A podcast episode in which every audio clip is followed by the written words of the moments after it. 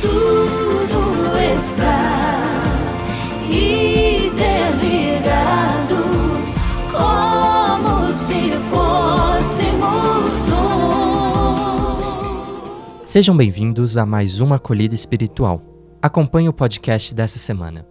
Estamos nos aproximando do tempo do advento, as quatro semanas de preparação para o Natal, em que somos convidados a refletir sobre o nascimento daquele que veio nos dar a vida. Trata-se, assim, de um tempo de espera da encarnação de Deus na história da humanidade, já que Jesus se inseriu nela e, ao fazê-lo, também passou a ter uma história. Ele foi verdadeiramente homem e assumiu em tudo a condição humana, exceto o pecado. Assim, podemos perceber a ação de Deus, que é Senhor da história e que, agindo na própria cronologia da humanidade, conta com a colaboração de todos para a realização do seu plano. Porém, para muitas pessoas, Deus deve manifestar-se constantemente para todos, pois somente assim o mundo poderá crer.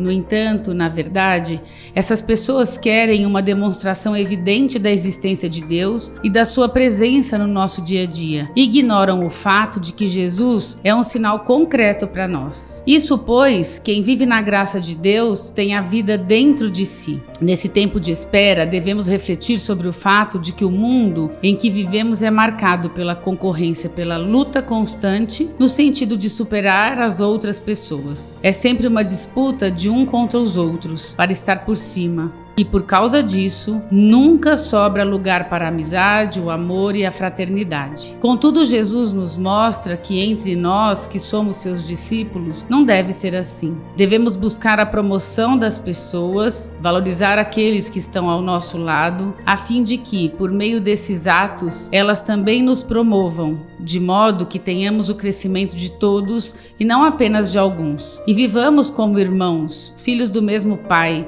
que está nos céus e não como inimigos. O bom pastor está chegando para salvar a humanidade. Nesse período também é válido recordar que Jesus é o bom pastor, que vem ao encontro das ovelhas perdidas, cumprindo assim as promessas feitas por Deus no Antigo Testamento. De fato, Deus disse, pela boca do profeta Jeremias, que daria ao povo pastores segundo o seu próprio coração. E Jesus é o pastor segundo o coração de Deus. Ele disse também, pela boca do profeta Ezequiel, que ele mesmo apacentaria o seu rebanho, indo ao encontro da desgarrada, alimentando a faminta, curando a doente, procurando a perdida e estabelecendo o direito entre elas. Jesus é o bom pastor, o próprio Deus que se encarna e vem ao encontro do seu rebanho para ser o seu pastor e enviar outros, os pastores da nova aliança, para que não haja mais ovelhas sem pastor, como bem narra São Mateus.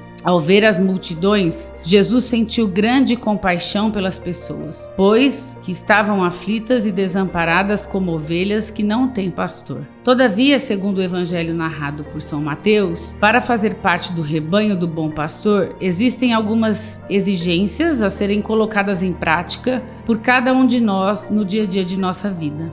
E quando o Filho do Homem vier em sua glória, e todos os santos e anjos com ele, então se assentará no trono da sua glória. Então dirá o Rei: Vinde, benditos de meu Pai, possuí por herança o reino que vos está preparado desde a fundação do mundo, porque tive fome e deste-me de comer, tive sede e deste-me de beber. Era estrangeiro e hospedastes-me, estava nu e vestiste-me Adoeci e visitaste-me. Estive na prisão e foste me ver. Ademais, esse momento também é oportuno para que lembremos os sinais que Deus nos dá em toda a criação, como é dito no evangelho de hoje. Jesus contou-lhe uma parábola. Olhai a figueira e todas as árvores. Quando começam a brotar, basta olhá-las para saber que o verão está perto. Vós, do mesmo modo, quando virdes acontecer essas coisas, ficais sabendo que o reino de Deus está perto em verdade vos digo: esta geração não passará antes que tudo aconteça. O céu e a terra passarão, mas as minhas palavras não passarão. Por isso podemos orar como o salmista dizendo: O Senhor é meu pastor, nada me faltará.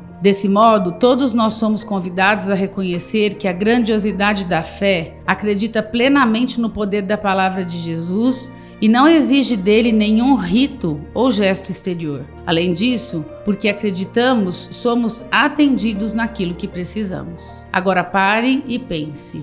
Você sente Jesus perto de você? O advento é um tempo de purificação para uma melhor espera de Jesus. O que você pode fazer para se preparar bem para a sua chegada? Nos momentos mais cansativos da vida, onde você busca forças para seguir caminhando? Você se sente aparado por Deus nos momentos desafiadores da sua vida?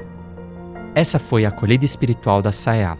Para acompanhar outras, fique ligado nos nossos canais e redes sociais. Até a próxima semana.